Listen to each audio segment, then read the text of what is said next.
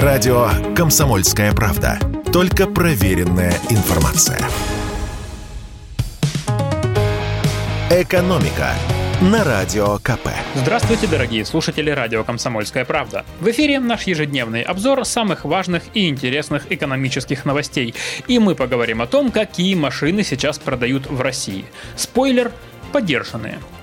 На рынке новых автомобилей царит затишье. Многие заводы остановили производство в России, поставок из-за границы почти нет, цены подпрыгивают все выше.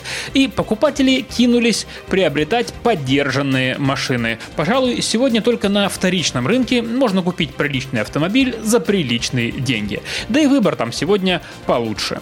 Давайте разберемся, какие модели лидируют на вторичном рынке. Как подсчитали аналитики Сберавто, лучше всего продаются и покупаются отечественные «Лады», а также японские Nissan и Toyota.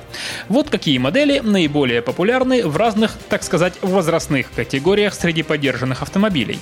Категория до 5 лет – Lada Granta, до 10 лет – Nissan Qashqai, до 15 лет – Toyota Corolla и до 20 лет тоже Toyota Corolla.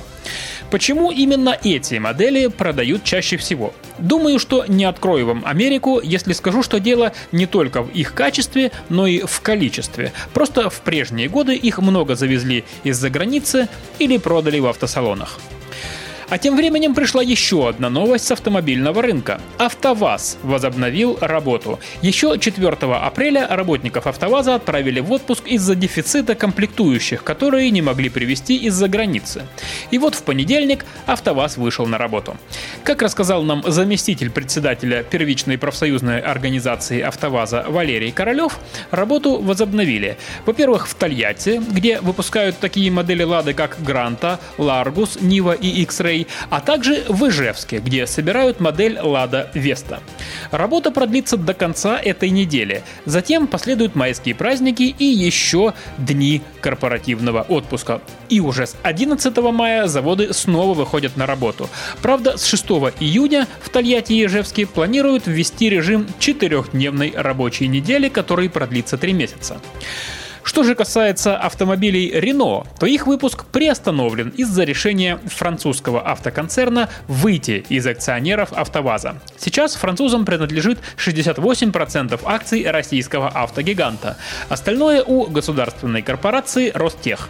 Напомню, в Тольятти выпускались модели Renault Logan и Sandero. И в завершении не самая хорошая новость для тех россиян, кто планирует ехать за границу или делать покупки в иностранных интернет-магазинах. Карты Union Pay за границей могут оказаться бесполезными. После начала украинских событий из нашей страны ушли платежные системы Visa и MasterCard – После чего владельцы этих пластиковых карт потеряли возможность снимать деньги за границей и покупать товары в заграничных онлайн-магазинах. Однако в России осталась еще одна иностранная платежная система. Это китайская Union Pay. Карты этой системы работают в 180 странах. Пластик Union Pay выдают несколько российских банков. Это Почта Банк, Газпромбанк, Россельхозбанк, Примсоцбанк и Санкт-Петербург. Причем банки берут за это немалые деньги. Например, выпуск карты Union Pay стоит от 5 до 15 тысяч рублей. Но в начале весны многие россияне, несмотря на высокие цены, бросились оформлять китайский пластик. Как выяснилось, многие сделали это зря. Интернет уже переполнен жалобами российских владельцев карт Union Pay. Их не принимают популярные сервисы Amazon, Booking, eBay, Spotify, Netflix. В заграничных банкоматах они то работают, то нет.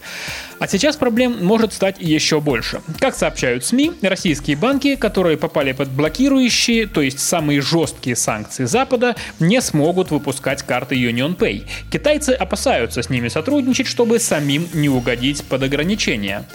Под блокирующие санкции, напомню, попали 6 российских банков. Сбер, Альфа-банк, ВТБ, Совкомбанк, Открытие и Промсвязьбанк. Но ни один из этих банков карты Union Pay пока не выпускает. Хотя почему пока? Теперь уже, скорее всего, не будет.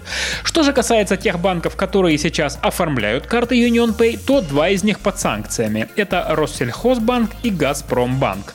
Но эти санкции не такие серьезные, как в отношении того же Сбера или ВТБ. Поэтому карты этих банков пока продолжают работать. Но что будет дальше, пока вопрос.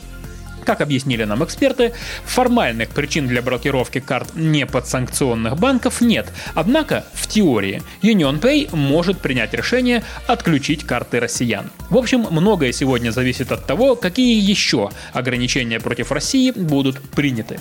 Если США не станут бить новыми санкциями по нашему банковскому сектору, то, скорее всего, ничего не изменится. Но если американцы расширят список российских банков, против которых приняты блокирующие санкции, то китайцы вполне могут отключить их от системы UnionPay. Радио «Комсомольская правда». Никаких фейков, только правда.